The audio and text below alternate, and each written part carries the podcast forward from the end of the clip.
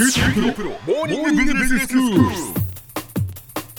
日の講師は久留米大学で経済予測がご専門の塚崎君吉先生です。よろしくお願いします、はい、よろしくお願いします。先生今日はどういうお話でしょうか、はい、今日はですね、金融緩和が景気回復に効くのかという話をします。はい。まあ、金融緩和というのは日銀が銀行から国債を買って代金を支払うことですね。ええで銀行の金庫から日銀が国債を持って帰って、まあ、代わりに札束を置いて帰るというふうに考えていただければいいと思います。はい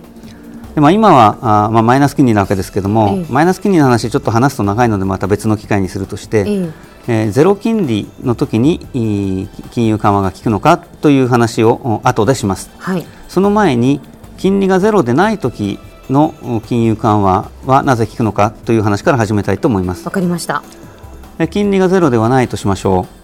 世の中に金融緩和をすると資金が出回るので資金の貸し手と借り手の人数比が変わりますね。うんそうすると金利が下がります、借りたい人より貸したい人が多くなれば金利が下がるのは当然ですよねで金利が下がると借金をして家や工場を建てようという会社や個人が増えるので銀行の貸し出しが増えて工場や家が建ちますと、うん。そのために失業者が建設労働者として雇ってもらえて景気が良くなるというのがあー本来の金融政策が目指していることですよね。はい。で金利がゼロの場合金融を緩和して、えー一体何が起きるんだと。金利はもうこれ以上下がらないのでそれでも効果があるのかないのかっていうのは結構大きな論争になってます、うーん。どういう具体的には論争なんですか？はい、効果が出ないという考え方はあーまあ、単純でありまして、はい。銀行間の貸し借りの金利があ今でもゼロなんだから銀行はわざわざ日銀から札束を送り届けてもらわなくても隣の銀行行って札束借りてくればいいわけですよね。だから日銀がそんなことやっても無駄だよという考え方です、まあ、私はこの考え方なんですけども、はい。あ一方で効果があるという考え方は世の中にお金がいっぱい出回ることに意味があるんだと。世の中にお金がいっぱい出回ると世の中に出回っているお金の量と世の中に出回っているものの量の比率が変わりますと。うん。そうすると物の値段が変わりますっていうわけですね、ええええ。まあ、ダイヤモンドが水より値段が高いのはなぜかっていうとそれは少ないからです。はい。ということは物に比べて世の中にお金がいっぱい出回るとあんまりお金は重宝されない水みたいなもんで、物はちょっとしかないのでダイヤモンドみたいに重宝されるとそうすると物の値段が上がっていくはずだというのが彼らの考え方です、うーん。まあ物だけじゃなくて例えばアメリカのお金と日本のお金を比べて日本のお金が増えるとアメリカのお金の価値が上がる。つまりドル高円安になるというわけですし株券とお金についても同じですから株の値段が上がるというふうに彼ら考えたわけですね。うん。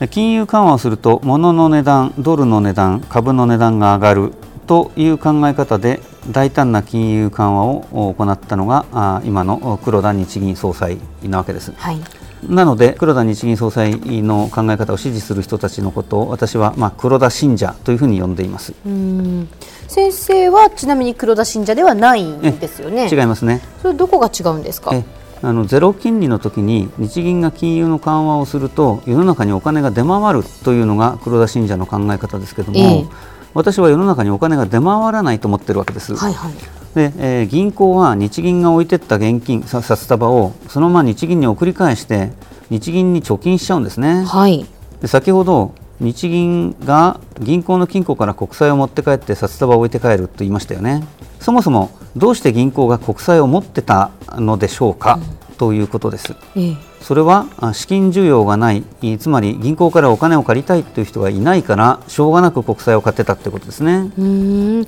お金を借りたい人はたくさんいるんじゃないかなと思うんですけど。まあ確かにお金を借りたいって言ってる人はいっぱいいるんですけども、うん赤字の会社とか無職の人とか銀行から見るととってもお金を貸したくない人おばっかりがお金借りたいと言っていてはい。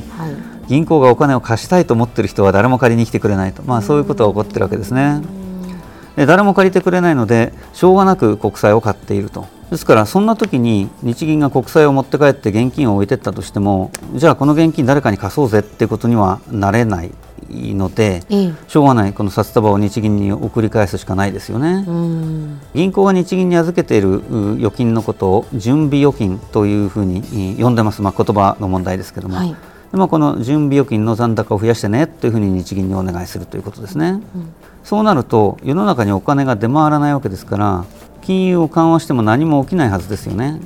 と思っていたのですが、ええ。実際にはあとっても不思議なことが起きました。はいはい。どんなことが起きたのかというと、ええ。黒田信者たちが黒田総裁が金融を緩和してるから株やドルの値段が上がるだろうというふうに考えて株やドルの買い注文を出したんですね。はいそうするとみんなが株やドルの買い注文を出すと実際に株やドルの値段って上がりますよね。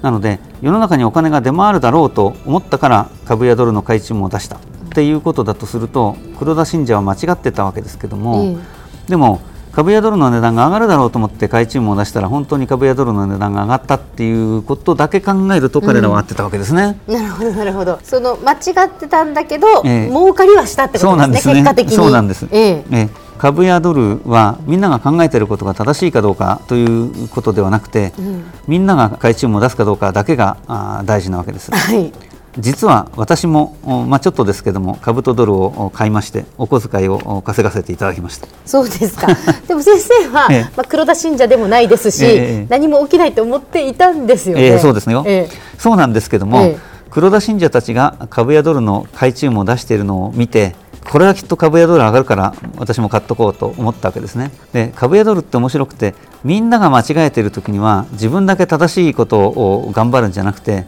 みんなより早く間違えた注文を出すと儲かるってこういうあの変わった世界なんですね。ちょっとお妙な話ですね。なるほど。もうそういうところで意地を張って、もう正しいことをやるんだって思わない方がいいってことですね,、ええええ。そうそうなんですね。結果的にそっちの方が得をするってことですねまあ、そんなわけで黒田信者だけじゃなくて、まあ、私を含めて私たちも株やドルの買い注文を出したので株やドルは大幅に値上がりしたと、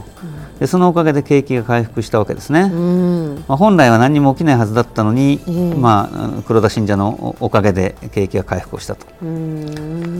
医者の世界では患者に小麦粉を渡していい薬だよというと病気が治っちゃうことがあるんですね。でこれを偽薬効果、まあ、偽薬効果というふうに呼んでいるわけですで今回も本当は景気が良くなるはずがない金融緩和をしたらなぜか景気が良くなっちゃったということなので似たようなことだと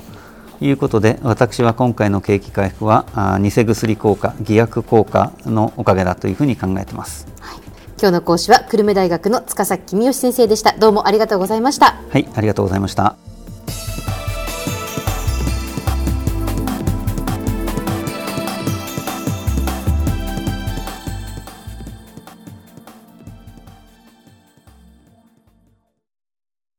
QT プロは通信ネットワーク、セキュリティ、クラウドなど QT ネットがお届けする ICT サービスです。